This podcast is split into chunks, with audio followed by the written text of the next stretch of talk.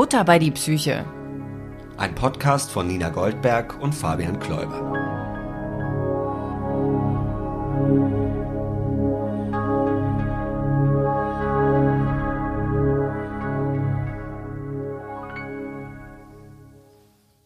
Hallo Nina. Hallo Fabian. Und hallo da draußen zu einer äh, speziellen, leider sehr, sehr speziellen Folge von Butter bei die Psyche. Wir zeichnen ja auf aus NRW. Und wie ihr da draußen alle mitbekommen habt, ist in NRW gerade in vielen Teilen ein absoluter Ausnahmezustand. Darum sind wir sehr, sehr glücklich, dass wir heute einen sehr engen Freund von uns als Gast haben, nämlich den Notfallseelsorger Albi Röpke. Hallo Albi, schön, dass du da bist. Hallo Fabian, hallo Nina. Wie schön, dass du noch eine weitere Überstunde machst für uns. Ja.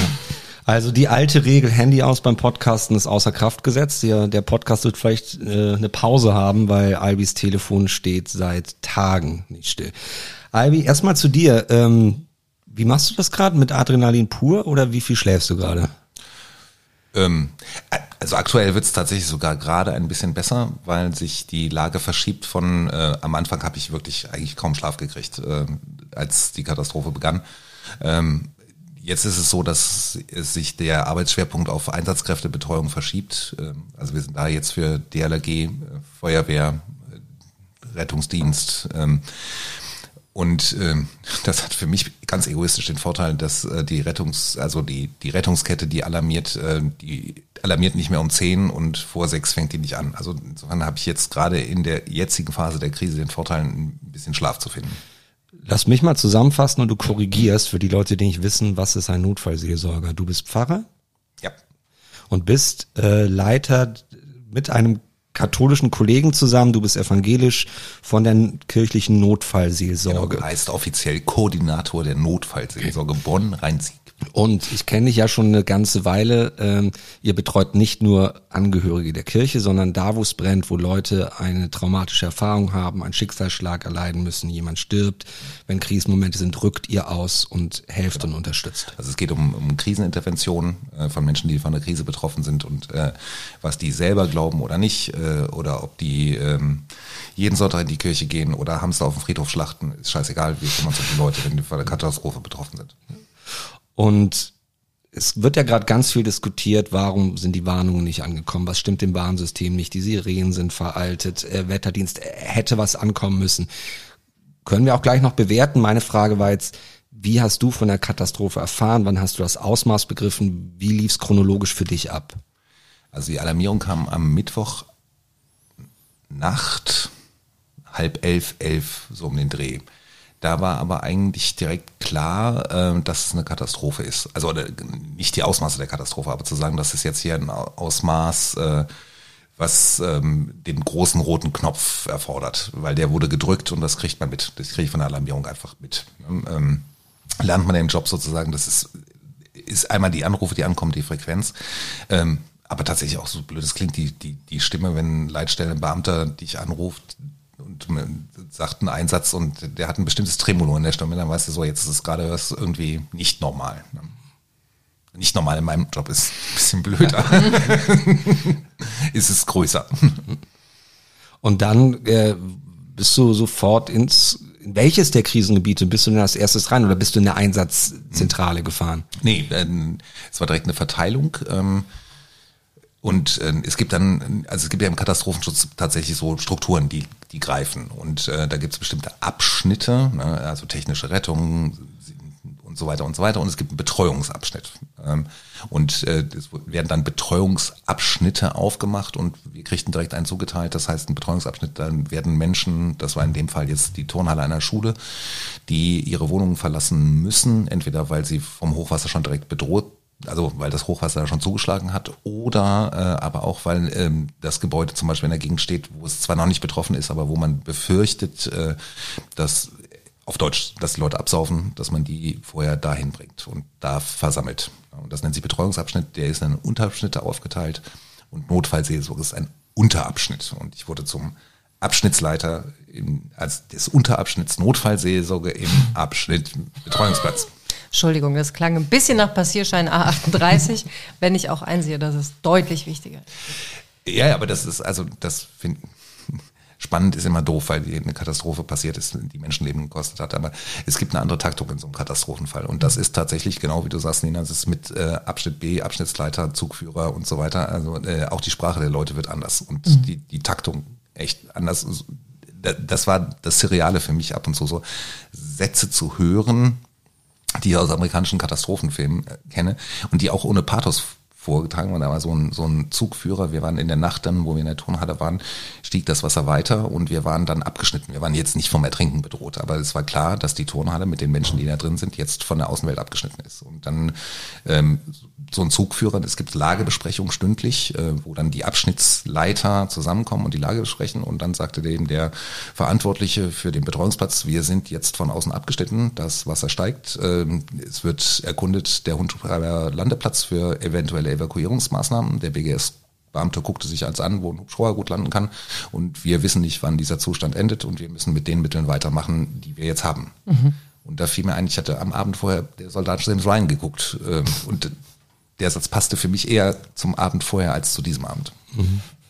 Und deine ersten Tätigkeiten vor Ort waren, Ansprechpartner zu sein oder bist du aktiv auf Leute zugegangen oder hat man in der Gruppe mit der ganzen Turnhalle erstmal Zeit verbracht oder in Einzelbetreuung? Also ich bin ja dann tatsächlich Koordinator, das heißt, wir sind mit dem Team hingegangen und äh, mein Job in dem Fall ist tatsächlich eher mit, mit den anderen Abschnittsleitern das zu koordinieren, was passiert wann. Also ich bin tatsächlich dann eher im Hintergrund und schicke die Leute los. Die Arbeit für meine Leute an dem Moment eher tatsächlich Gespräche anzubieten für die Leute, die dann in die Turnhalle kamen. Ich war eher mit, mit tatsächlich Orga-Krams äh, beschäftigt. Wo sind noch Leute, ähm, die evangelische Kirchengemeinde hatte das Gemeindezentrum aufgemacht, auch als Anlaufpunkt in den Kindergarten für Menschen mit kleinen Kindern, die kommen, weil es war besser, die in den Kindergarten unterzubringen. Ähm, es kamen sofort auch alle Kindergärtnerinnen des evangelischen Kindergärtners und haben dieses Aufnahmelager für Familien mit Kindern. Und da muss man koordinieren, wer gehört dahin, kriegen wir Leute von dem Kindergarten in die Turnhalle und Leute von der Turnhalle mit kleinen Kindern in die und so weiter. Das war mein Job halt. Mhm. Die äh, Kolleginnen und Kollegen, die jetzt äh, als Notfallseelsorger und Notfallseelsorgerin da waren, die haben eben Gespräche angeboten den Menschen. Und welche Zustände und Emotionen begegnest du dann so als Ersten? Oder also Wut, Fassungslosigkeit, Trauer? Ja, nee, der, der, der Clou ist, und das ist auch die Intervention, ähm, Intervention klingt jetzt äh, so hochtrabend, ähm, doch, ist wahrscheinlich auch hochtrabend. Nein, also der Clou ist, dass die Leute ja erstmal formal in Sicherheit sind. Egal, was Schlimmes passiert ist, in dem Moment, wo sie in der Turnhalle ankommen, sind sie ja eigentlich erstmal safe. Äh, was aber tatsächlich neurologisch bei uns passiert, wenn wir in Lebensgefahr sind, äh, dann werden alle Überlebensinstinkte äh, aktiviert. Also ich bin in dem Programm und das Programm ist mehr als 60.000 Jahre alt, der Tiger ist hinter mir ja. Und ich aktiviere alles, um zu fliehen. Jetzt sind die Leute in Sicherheit, aber, äh, und das ist der Stresslevel, den die Menschen haben, äh, ich weiß zwar, ich bin in Sicherheit, aber ich benehme mich noch so, als wäre der Tiger direkt hinter mir und will mir gleich einen Nacken beißen.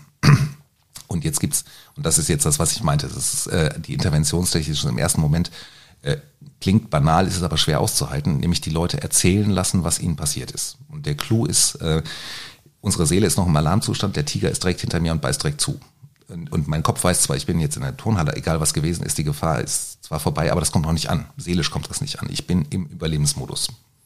Äh, und das stresst unendlich äh, und äh, je länger das anhält, desto langfristig schädlicher. Und wenn ich dich dann frage, was hast denn du eigentlich erlebt, dann fängst du an zu erzählen, meistens sehr ungeordnet und dann kam das Wasser und, und im Erzählen merkt aber die Seele, ähm, wenn ich das erzählen kann, dann ist der Tiger weg. Mhm. Dann ist die Situation vorbei. Deswegen ist der Fakt des Erzählens unendlich wichtig, weil die Leute dann eine Rückversicherung haben, ist, und das macht es nicht besser, was passiert ist. Es mag total tragisch sein, aber der, der, Tiger ist weg. Ich bin jetzt nicht mehr für mich selber in akuter Lebensgefahr. Und deswegen ist der ähm, ist es einfach wirklich erstmal die Leute erzählen lassen und das ist jetzt das Schwierige, weil wenn die erzählen, dann geht es darum, dass sie erzählen können. Und dafür ist mein Job als Notfallseelsorger oder Notfallseelsorgerin, äh, das weder zu pushen noch zu trösten. Weil es geht um das Fakt des Erzählens, damit die Seele des Betroffenen merkt, es ist vorbei. Mhm. Ja, es ist zumindest Vergangenheit. Das macht es nicht besser und ich stehe vor, vor dem Nichts, äh, aber der, der Tiger ist jetzt erstmal weg. Mhm. So. Und dann nicht zu sagen, boah Gott, wie schrecklich. Ne?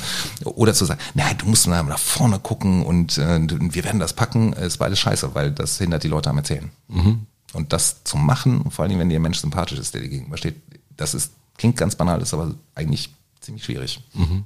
Und was passiert, wenn niemand da ist in dem Moment? Also wie lange kann der Körper quasi diesen Tigerzustand halten? Oder sucht sich das andere Wege?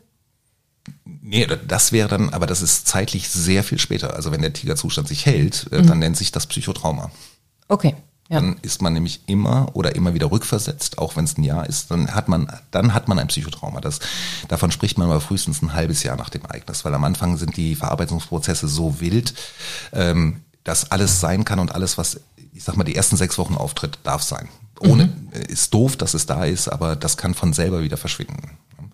Wenn es nach einem halben Jahr aber noch da ist, dann das ist genau die Beschreibung letztendlich sehr runtergebrochen vom Psychotrauma. Es ist zwar zehn Jahre her, aber wenn mich was antriggert, so heißt das mhm. schöne Wort, dann denke ich nicht, ah, wie schlimm war es damals, sondern dann agiere ich unter dem Stresslevel, in der ich in der Situation war. Man ist wieder in der Situation. Genau. Ja. Also jetzt mal, um das auf, auf, auf die Katastrophe jetzt mit, dem, mit der Flut klar zu machen.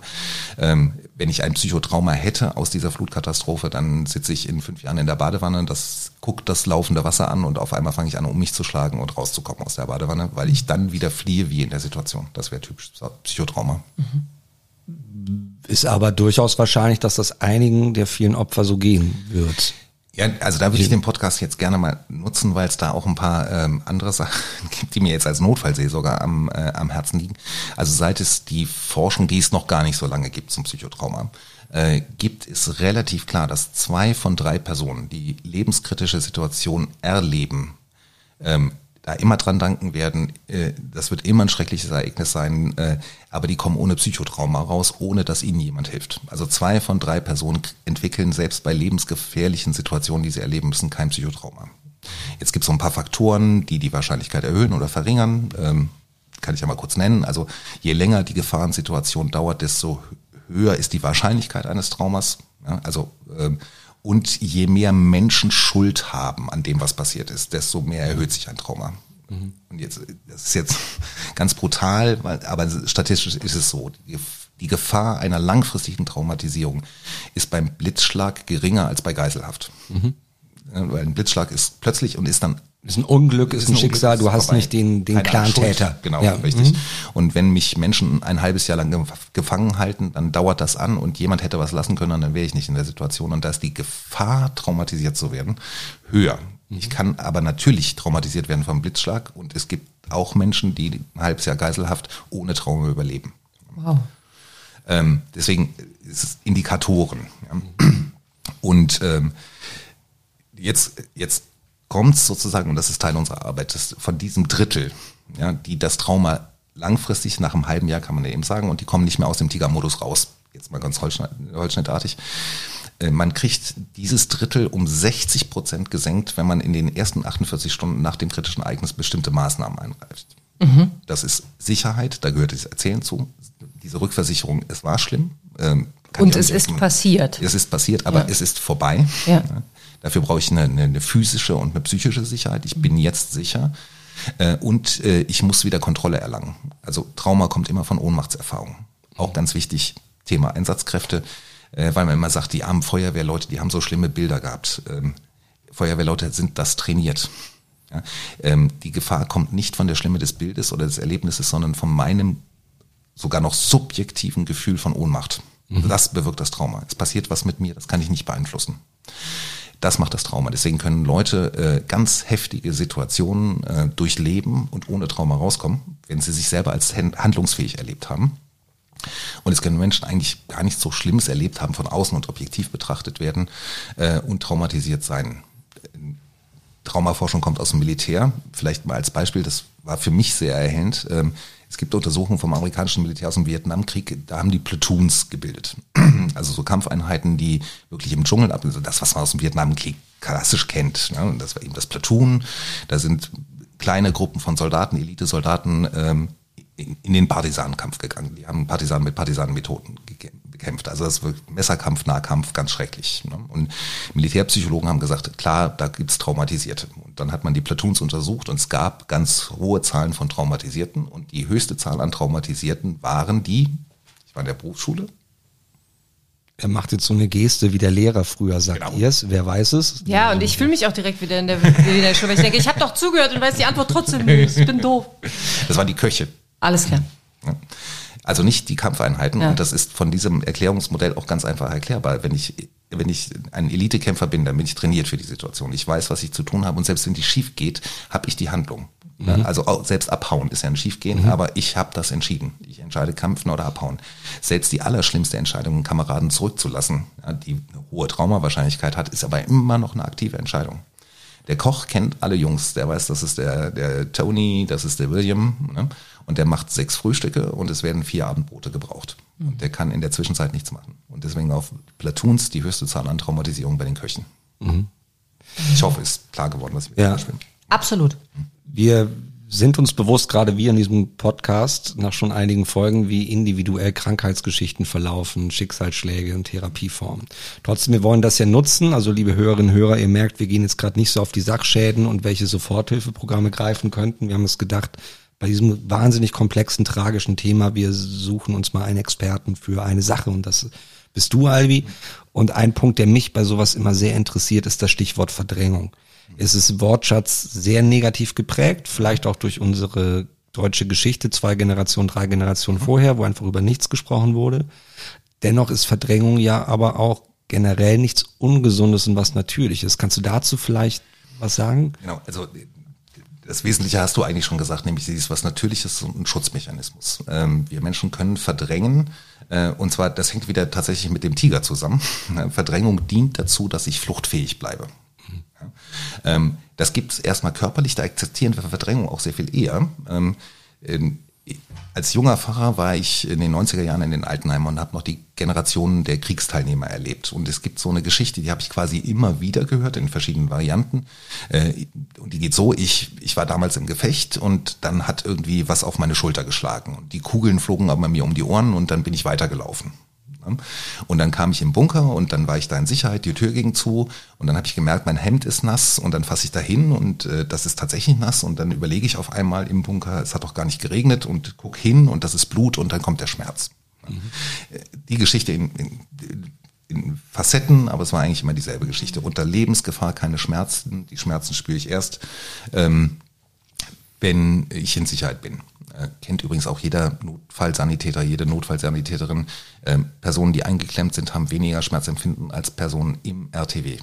Mhm. Wenn ich in Sicherheit bin, wenn die Tür zu ist, kommt der Schmerz viel heftiger, als wenn ich in dem Autofrack liege. Äh, das soll heißen, es ist ein neurologischer Prozess. Äh, der, das Gehirn nimmt wahr, wenn ich die Schmerzen, die ich registriert habe, die Menschen haben Schmerzen, wenn ich die zulasse, breche ich zusammen und kann nicht mehr abhauen, also werden die verdrängt, um mich fluchtfähig zu halten. Ähm, Marathonläufer haben das und finden das geil. ja, weil die laufen nämlich erstmal bis 30 Kilometer und dann geht's eigentlich nicht mehr und dann gehen die über den Punkt drüber. Ja. Das ist Verdrängung. Ne? Da finden wir das toll, weil das Sportler machen. Ähm, die Seele macht das genauso. Wenn ein seelischer Schmerz, wenn ich merke, das ist so heftig, was hier passiert ist, wenn ich das emotional an mich ranlasse, würde ich zusammenbrechen. Also dränge ich es weg, bis ich in Sicherheit bin. Und das ist derselbe Effekt und deswegen ist Verdrängung ein natürlicher Schutzmechanismus, die die Menschen, der die Menschen handlungsfähig hält. Deswegen ist der erstmal gut. Ähm, bestimmte Berufsgruppen arbeiten mit Verdrängung. Ein, ein, ein Notarzt, eine Notärztin kann nicht ohne Verdrängung arbeiten. Es gibt so ähm, eine Geschichte, ähm, die ist fast zu schön, um wahr zu sein. Vielleicht ist sie wahr. Ich glaube, dass sie wahr ist. Ich weiß es aber nicht. Aber selbst wenn sie nicht wahr ist, würde sie es am besten verdeutlichen, ähm, dass eine Pfarrerin, eine Notärztin an einer Leichenablage, das gibt's auch wieder im Katastrophenschutz, das ist auch einer der Unterabschnitte, die gibt's dann, die sind dann sehr unschön, Leichenablageplatz, ähm, dass eine Notärztin da Totenscheine abgefüllt, ausgefüllt hat nach einer großen Katastrophe äh, und bei Nummer 52 eine wohlmeinende evangelische Pfarrerin ihr zur Seite getreten hat ist, gesagt hat, äh, sie müssen daran denken, dass hinter jedem Schein ein menschliches Schicksal steht und diese Notärztin war ab dann nicht mehr einsatzfähig. Die hat vorher verdrängt, was sie da macht, und sie musste es verdrängen, weil irgendjemand muss diese blöden Totenscheine ausstellen, damit die Angehörigen Nachrichten kriegen. ja, das, nur das, das, das Verdrängung. ist, glaube ich, vergleichbar wie wenn groß, wenn ein Unfall passiert, muss ja ein Mensch eine Priorisierung machen. Du hast vielleicht nicht genug Hubschrauberplätze für Opfer, da muss einer sagen, da lohnt sich's noch am ehesten. Das finde ich auch so einen krassen Job. Das geht ja, glaube ich, auch nur, indem du in Kategorien denkst und Genau. Du darfst es nicht zulassen, sonst macht das kein Mensch und es ist trotzdem notwendig. Es gibt da schöne Kärtchen übrigens. Also erst ein treffender Notarzt, Notärztin oder Rettungsassistent bei der Triage verteilt ähm, Kärtchen bei Großschadenslagen. Ja, Es gibt, es fängt bei Weiß an, das ist eigentlich das Netteste. Ich habe eine Katastrophe erlebt, bin aber körperlich unverletzt. Grün heißt, ich muss irgendwann mal behandelt werden, weil ich einen Schnitt im Finger habe.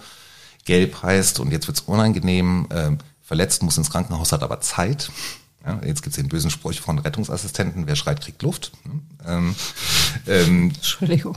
die, die ja, das ist auch, ich mache gerade Verdrängung vor, ne? ich schiebe es weg von mir. Ne? Und es ist medizinisch richtig. Also wer schreit, der ähm, Kann der, offenbar noch atmen. Genau, wer ohne Bewusstsein ist und nicht mehr schreit, um den muss ich mich eher kümmern als jemand, der schreit. Ne? Der ist kreislaufstabil. Ne? Äh, dann nach Gelb, also Gelb ist, finde ich, persönlich die unangenehmste. Karte heißt für mich nämlich starke Schmerzen und äh, ich komme hier aber erstmal nicht weg, solange die Rettungsmittel ähm, nicht verfügbar sind.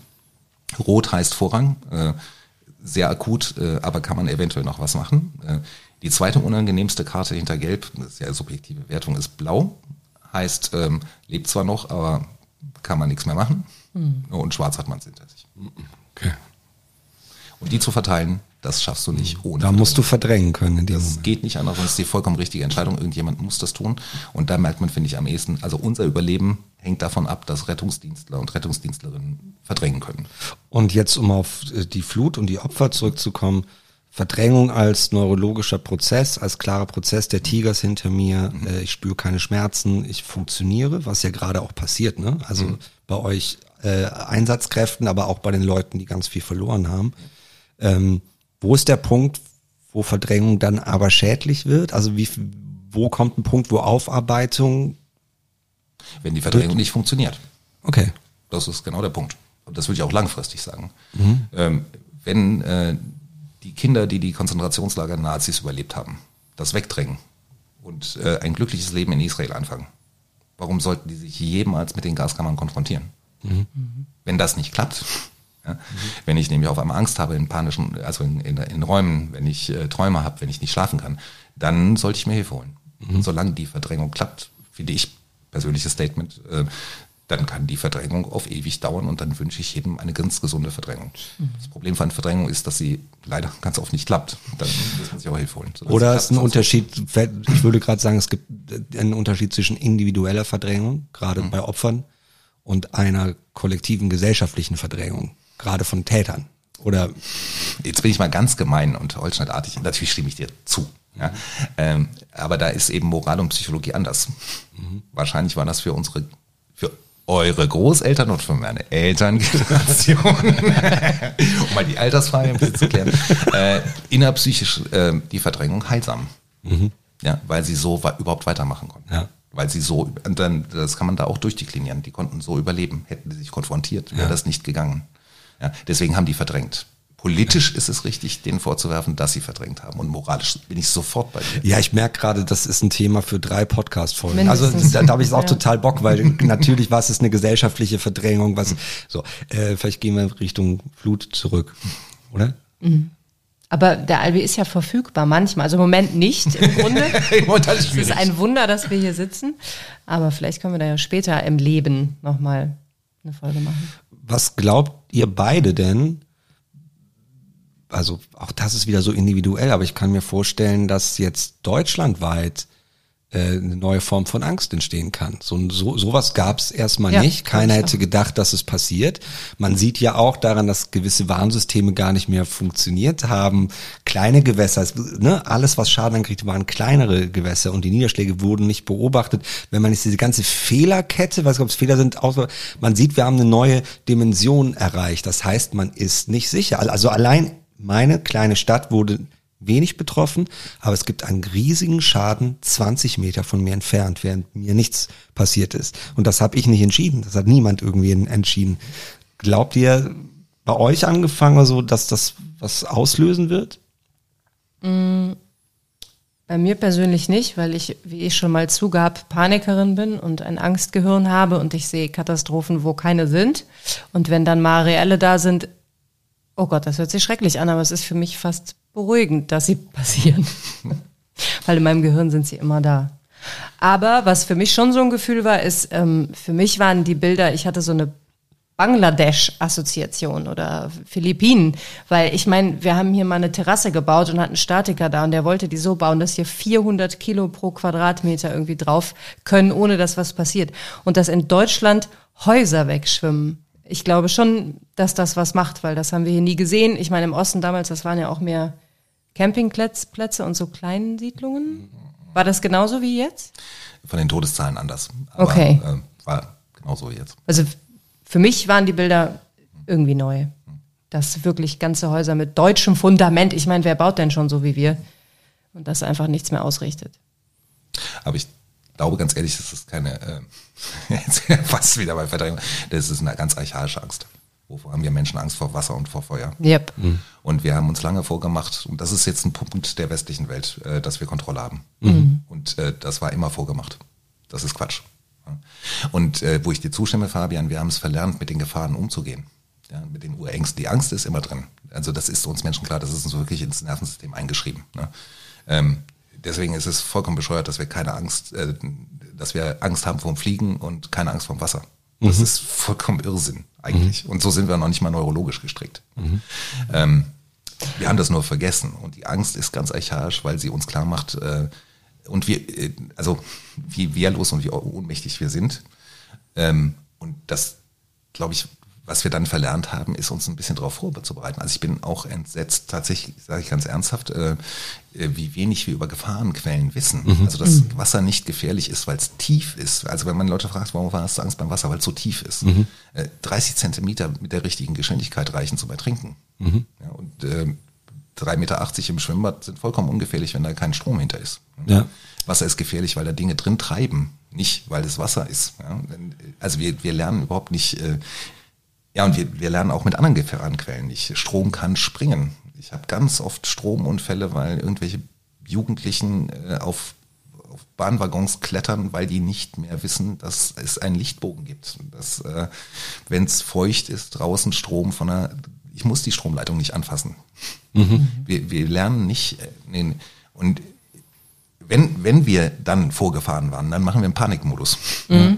Und also zumindest jetzt wir in Deutschland. Und ähm, einfach einen natürlichen Respekt äh, zu, vor, dem, vor dem Element Wasser zu kriegen. Ja.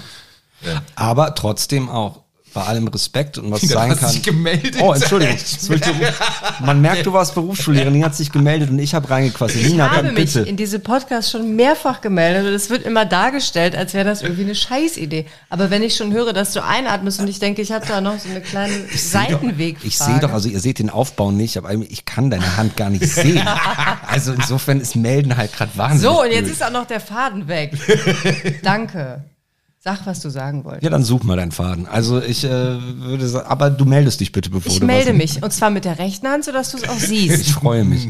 ähm, ich bin auch gespannt, was jetzt passieren wird, weil bei aller Angst und Wetter und Wasser ist eine Macht und so. Wir haben ja schon Aktien mit drin, ne? Also äh, wenn man heute den ganzen Tag das Radio und die Zeitung verfolgt und auch schon die letzten Jahre, also Klimawandel ist das eine, aber auch Abrodung, wie wir mit unseren Flüssen umgehen, wie beobachten wir das und alles. Also da, da ist ja schon viel Menschenhand dabei bei allem, was passiert ist. Und das sind lange Prozesse, um sie umzukehren. Und ich weiß, Naturkatastrophen gab es immer. Aber ähm, das ist schon ein Prozess, den man mit viel Geduld und viel Aufwand auch aufhalten kann. So, jetzt mache ich mal richtig den Seelsorger. Ja, mach mal, ich, ich, ich, ich gebe dir hundertprozentig recht. Ja? Ähm, Gut, glaube, mehr wollte ich gar nicht. nee, ja. Ich weiß, Fabian hört Ja. sich diesen Podcast jetzt genau an dieser Stelle die nächsten zehn Jahre 25 Mal pro Tag an. Ich gebe dir recht. Gut, ich habe einen Fehler gemacht. Entschuldigung, Räumchen. Ja. Nein, ähm, nein, ich, ich, die moralische Komponente vollkommen Quatsch. Äh, klar, hast du vollkommen recht. Ne? Aber ähm, die Suche nach Schuld hat momentan jetzt, also von der psychologischen Seite ist die extrem wichtig, weil wenn uns Menschen so eine Katastrophe passiert und das glaube ich ist zum Beispiel, so lässt sich auch die grandiose Hilfsbereitschaft, die ja super ist, erklären, mhm. äh, weil wir alle in dem Regen gesessen haben. Also mhm. jeder weiß auf einmal so scheiße, äh, hätte mich treffen können. Mhm. Ich habe das auch gesehen. Ich habe auch gedacht, steigt das jetzt oder nicht? Und dann sehe ich im Fernsehen, hoppla, woanders ist das gestiegen. Ne? Also das fördert die Hilfsbereitschaft, was ich um Gottes Willen nicht verurteilen will. Natürlich ist es super. Ja? Wir sollten das vielleicht bei anderen Katastrophen auch machen. Aber mhm. ja, ähm, ist so. Die Suche nach Schuld hat tatsächlich auch eine psychische Entlastungsfunktion und damit sind die moralischen Argumente überhaupt nicht falsch. Ja? Äh, so, jetzt ist es mir nicht passiert und jetzt suche ich ein Argument und jetzt nämlich suche ich Schuld, ja? Ähm, weil die Schuld entlastet deswegen, weil ich habe ja Angst, dass es jetzt ist es einmal passiert, ich habe Glück gehabt, aber kann mir auch passieren. Also wieder das Kontrolle-Ding vom Trauma eigentlich, dass ich genau, wieder eine Handlungsbasis ja. habe, wenn ich jetzt das anstoße, dann bin ich da wieder safe. Und deswegen glaube ich, stürzen sich momentan ähm, so, ich mache es mir jetzt ganz gemein und ich meine das überhaupt nicht moralisch.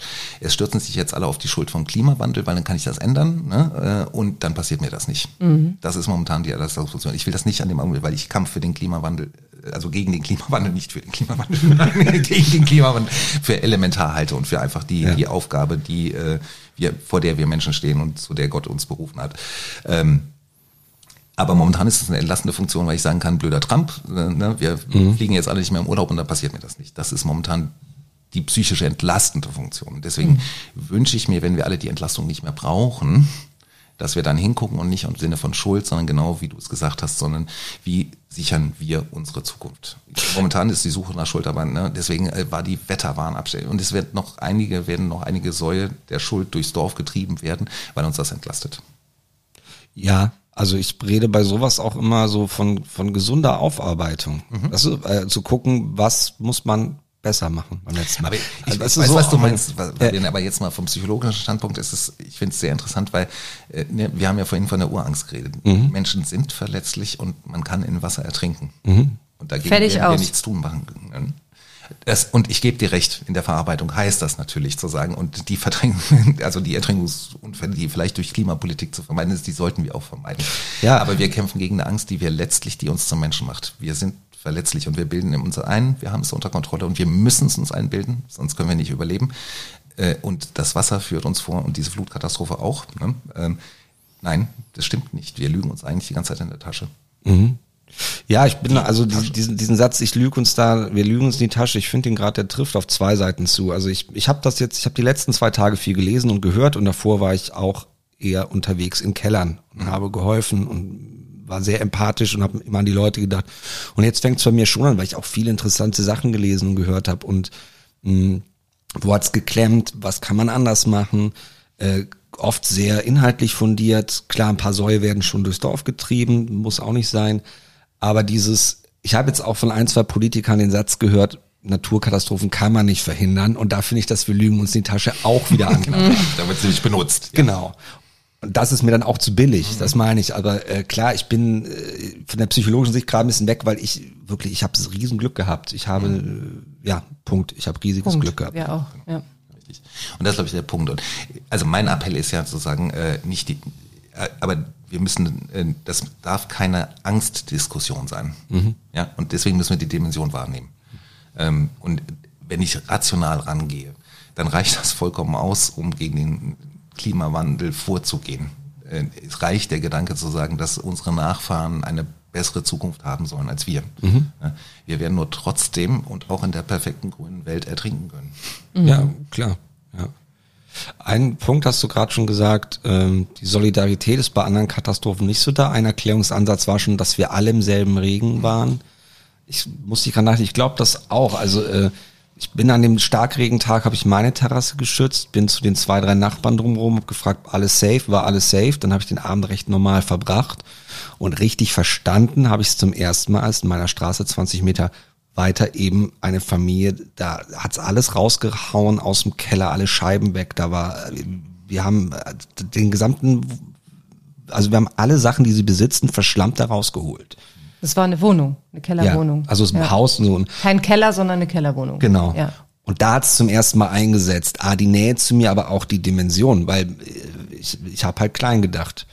Ähm, das Telefon klingelt. Das Telefon klingelt. Aber, aber, aber geht. Alles klar.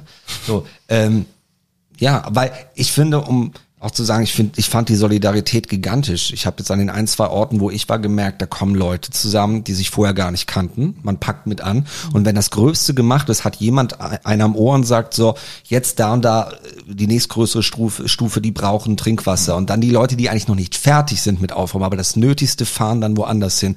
Das war wie so eine Pyramide. Mhm. die sie einfach so natürlich ergeben hat. Und das fand ich an ganz vielen Stellen so stark. Ich dachte, Warum sind wir Menschen eigentlich nicht immer so? Große Frage. Antwort bitte, Frau ja, Goldberg, Herr Röpke. Es war, das war auch mein Gedanke oft, dass ich dachte, wie, wie furchtbar ist das eigentlich, dass wir immer so eine Scheiße brauchen, um sowas wie Zusammenhalt wirklich zu spüren und Solidarität wirklich zu leben. Weil, also, ich hatte den ersten Moment schon, als Corona anfing und auch hier in der Nachbarschaft überall diese kleinen Zettel hingen und bei den Leuten eingeworfen wurden mit Telefonnummern. Hier, Leute, wenn ihr nicht aus dem Haus könnt, wir beliefern euch. Und ne, da ging das ja schon los, dass man so ein Geschmack hatte, den wir, den ich lange nicht hatte in meinem Umfeld, von wir sitzen im selben Boot, auch wenn das die ungefähr blödste Formulierung ist bei dem Thema. Nö. Nö. Jetzt wegen Flut. Ja. Entschuldigung, wegen Flut. Fand ich so unpassend. Ähm, und jetzt dachte ich das wieder, dass ich dachte, wieso muss sowas passieren, damit man nochmal so ganz basal spürt, wir sind alle Menschen und guck mal, was wir richtig toll können, ist uns helfen wohingegen in so einer totalen schipperigen Zeit, wo nichts passiert, jeder irgendwie ausrastet, weil die dritte Kasse nicht aufmacht. So. Das finde ich einfach tragisch. Bitte erklär mir das. Nein, der Punkt ist der Empathie. Also wenn ich etwas nachvollziehen kann, weil ich es erlebt habe, dann kommt es näher. Und, und, da ist, glaube ich, wieder die Urangst. Ich will ja die Katastrophe von mir weghalten. Mhm. Ja, und äh, wenn das in Afrika passiert, dann ist es halt die Korruption schuld. Und dann haben wir keine Korruption, dann bin ich wieder safe. Wir, mhm. wir Menschen wollen uns erklären, dass wir safe sind. Mhm. Und äh, wir, wir nutzen, und da sind wir bei der Schulddebatte, deswegen meine ich, das kann, ich will die moralische Debatte gerne führen, aber als moralische Debatte und nicht als Angstdebatte. Ne? Ähm, weil dann ist es nämlich Quatsch. ja? Äh, und ähm, wir suchen eben nach dem Grund, warum es uns nicht passieren kann. Und äh, wenn wir alle im Regen gesessen haben, wenn wir alle unter dem Virus leiden, dann sitzen wir mhm. im selben Boot und da gefällt mir das Bild ganz gut, weil wir sind alle bedroht von mhm. Wasser und wir müssen uns, äh, das kriegt man aber nur ähm, emotional. Du hast es in statistischen Punkten. Ne, zu sagen, irgendwie äh, zehn Tote, die ich kenne, sind eine totale Katastrophe, eine Million Tote in der Statistik machen mir nichts. Mhm. Ja, und ja. ist immer der Punkt, kann ich das nachvollziehen. Also ganz Kannst doof einfach, ob man davon sich berühren lässt, weil es nah genug kommt.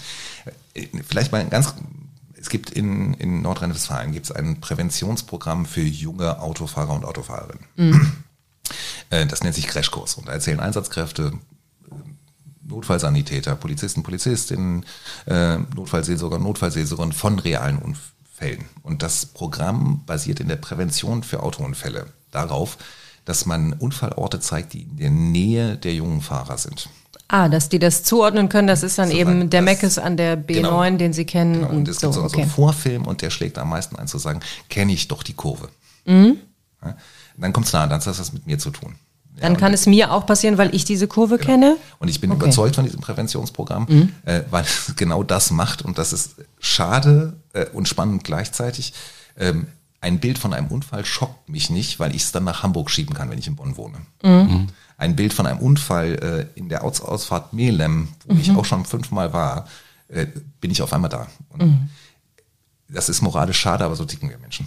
Mhm. Kann man weder sich noch anderen vorwerfen. Nein, das ist einfach so. Mhm.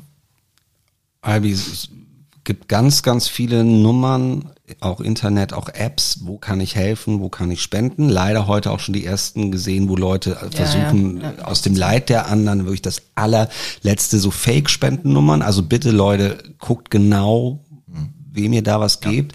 Und hast du vielleicht gerade, was jetzt eure Arbeit oder für, für die Leute, die Psychologe später betreuen werden, das ist ja hier unser Steckenpferd, hast du so ein, zwei sichere Hausnummern, wie deine private Bankverbindung?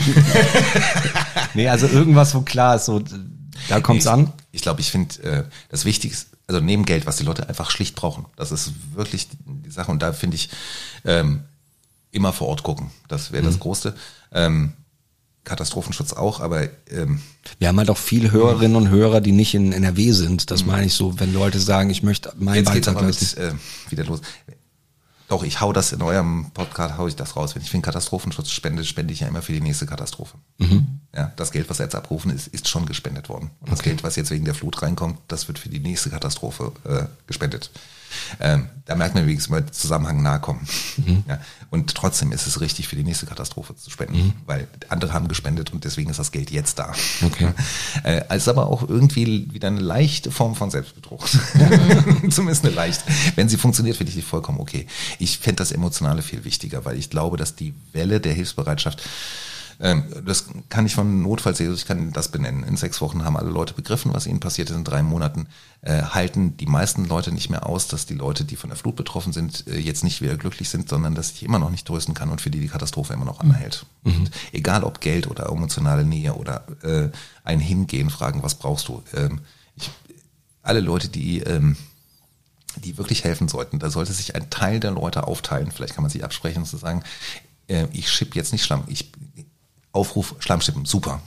Ja, aber jeder Zehnte der Schlammschipp sollte sagen, ich äh, mache mir jetzt eine gute Zeit, äh, bewahre Ruhe, äh, lade meinen Akku auf und ich gehe in drei Monaten vorbei und frage, äh, okay, der Schlamm ist weg, ne?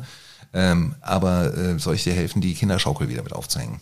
Ehrlich gesagt war das genau mein Gedanke. Ich hatte nämlich auch schon ein schlechtes Gewissen, weil ich die Woche super viel zu tun habe und am Samstag für zwei Wochen in Urlaub fahre. Und dann dachte ich auch, wenn ich wiederkomme, haben schon alle einmal geschippt und vielleicht nicht mehr so Bock, dann gehe ich. Genau.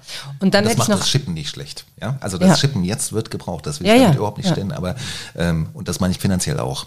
Ähm, jetzt ist die Hilfsbereitschaft, die wird abebben, die muss auch abebben. Ja. und äh, wir, aber es, es sollten so 10% der Leute in drei Monaten da sein.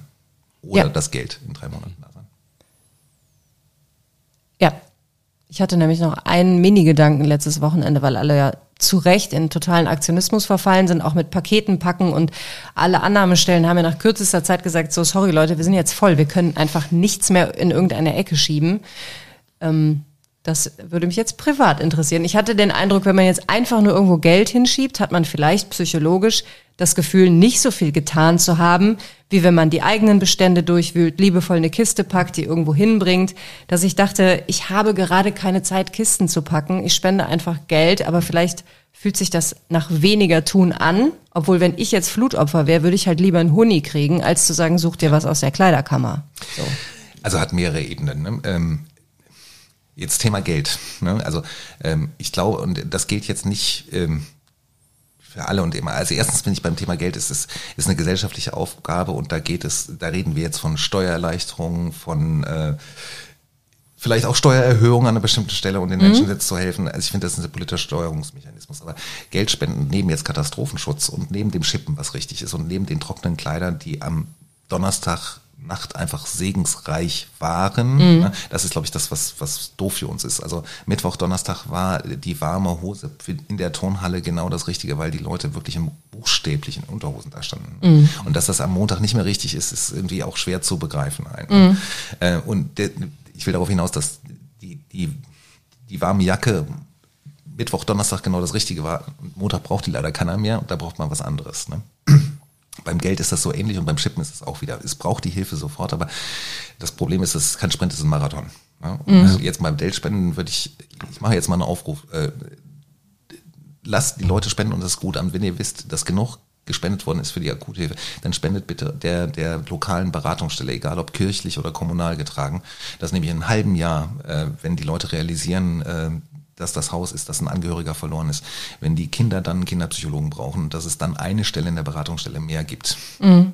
Das ist mindestens genauso sinnvoll. Wenn auch erst wieder Zeit ist, sich um diese Dinge Genau. zu kümmern, ne? weil jetzt ähm, Richtig. hat man anderes zu tun. Und wir werden definitiv am Ball bleiben und ähm, auch garantiert eine oder zwei Menschen von so einer Beratungsstelle hier am Mikrofon haben, wenn noch ein paar Wochen ins Land gegangen sind, um genau das nicht zu verlieren, von wegen, jetzt muss alles gemacht werden, später nicht. Also habe ich mir schon gut eingetragen, dass wir da, die werden gerade auch alle viel zu tun haben, aber das ist es ja auch, ne? Der Marathon, dass wir vielleicht in ein paar Wochen nochmal mit jemandem sprechen, um das wieder ins Gedächtnis zu rufen. Mich gerade, dass Marathon so auf Thema ist, oder? Mhm. Ich weiß auch nicht, wie das kommt. Das ist, ich äh, keine Ahnung. Ähm, habt ihr zum Abschied noch Bock auf ein bisschen Kitsch? Immer. Immer. Ich Immer. habe keine Angst vor Kitsch. Ja, das- ihr, wenn Kitsch, ne? Also das das muss- ich jetzt nochmal den lieben Ich glaube, ich weiß, erzählen. was kommt. Ich sitze hier nämlich gerade vor meinen Trauzeugen. Ja, das stimmt. Das ist auch schon kitschig. Das ist total Das ist total Das kitschig. Wir haben die letzten Jahre, äh, ja, wir haben schon einiges mitgemacht, ne? Aber nie den Humor verloren. Nee, dann wäre auch. So, komm, ich mach mal zum Abschied Kitsch. Wir sind eh viel länger als geplant und das Telefon von Albi geht jeden Moment. Also, äh, ich weiß gar nicht, Samstag war es, glaube ich, da hatte ich so einen Tag, also ich hatte so verschiedene Phasen, da habe ich geholfen Mo, und da war ich so glücklich, weil da war diese Form von ich kenne die Hälfte nicht, aber ke- keiner kennt alle und man hilft sich einfach und dann fahren die nächsten schon wieder wohin. Da war ich so ein, ach Menschen sind toll Tag. Den habe ich nie immer, aber hatte ich Mhm. hast du nicht so oft. Und trotzdem war da halt viel kaputt und ich kannte die Leute und alle hatten Humor, weil es ist jetzt wirklich niemand ums Leben gekommen und so. Aber trotzdem, wir haben halt diesen, diesen scheiß Keller ausgeräumt. Und da muss man dann auch das Wasser mit einem Wasserstaubsauger äh, raussaugen. Ihr merkt schon, wie kitschig es ist, ne? Wahnsinn. So, jetzt kommt das Kitschige. Ich habe immer dann diesen Wassereimer entleert, diesen Sauger, diesen riesigen, wo nur Matsch, Wasser und Steine drin waren und kippe es einmal auf und dann läuft jemand vorbei und sagt, was ist das denn? Und dann war da ein Goldfisch, den wir natürlich sofort in sauberes Wasser in den Trinkknopf von meinem Hund, glaube ich, weiß gar nicht, äh, reingeräumt haben oder Reingeräumt. Reingeräumt haben wir den Goldfisch. Und lässt, lässt du mich meinen Kitsch bitte Ja. zu Ende erzählen. Man äh, stelle sich jetzt Geigen vor. So, und äh, es war so schön, weil die hatten kein Aquarium im Keller, das kaputt gegangen ist. Das heißt, dieser kleine Teufelskerl ist von irgendeinem Teich quer über Gärten und Felder in diesen Keller gespült worden, hat dann überlebt, dass halt keiner hingeguckt hat und er durch diesen Staubsauger noch eingesaugt worden ist. Er war auch so Nemo-mäßig ein bisschen zerdutscht an einer Seite. Aber so wie ich sehen konnte, wohl auf und froh in diesem Fressnapf von meinem Hund, äh, der dann nicht mehr Gott sei Dank beim Hund stand, sondern weiter oben und schwimmt jetzt in einem Aquarium in der Nachbarschaft, wo andere sind, fröhlich vor sich hin. Da waren wir alle kurz so, ha. So, Albi. Die Zeiten der Taube mit dem Olivenzweig sind vorbei. Ich möchte, dass du über den Erftstädter Goldfisch predigst eines Tages. Brüggen, Sofort. Brüggen. Er war ein Brücken bei Frechen. Entschuldigung. Es ist ein Brüggener Goldfisch. Alles klar. Verzeihung. das der Wunder Brückener Brücken. Gold. Das Wunder von Brücken. Das Wunder von Brücken. In diesem Sinne, Leute, äh, guckt, was ihr tun könnt für die Menschen und bleibt solidarisch. Genau. Und Albi, vielen, vielen Dank, dass du uns jetzt auch noch abgefrühstückt hast. ja, Wahnsinn. Sehr gerne. Hammer. Bis bald. Bis bald.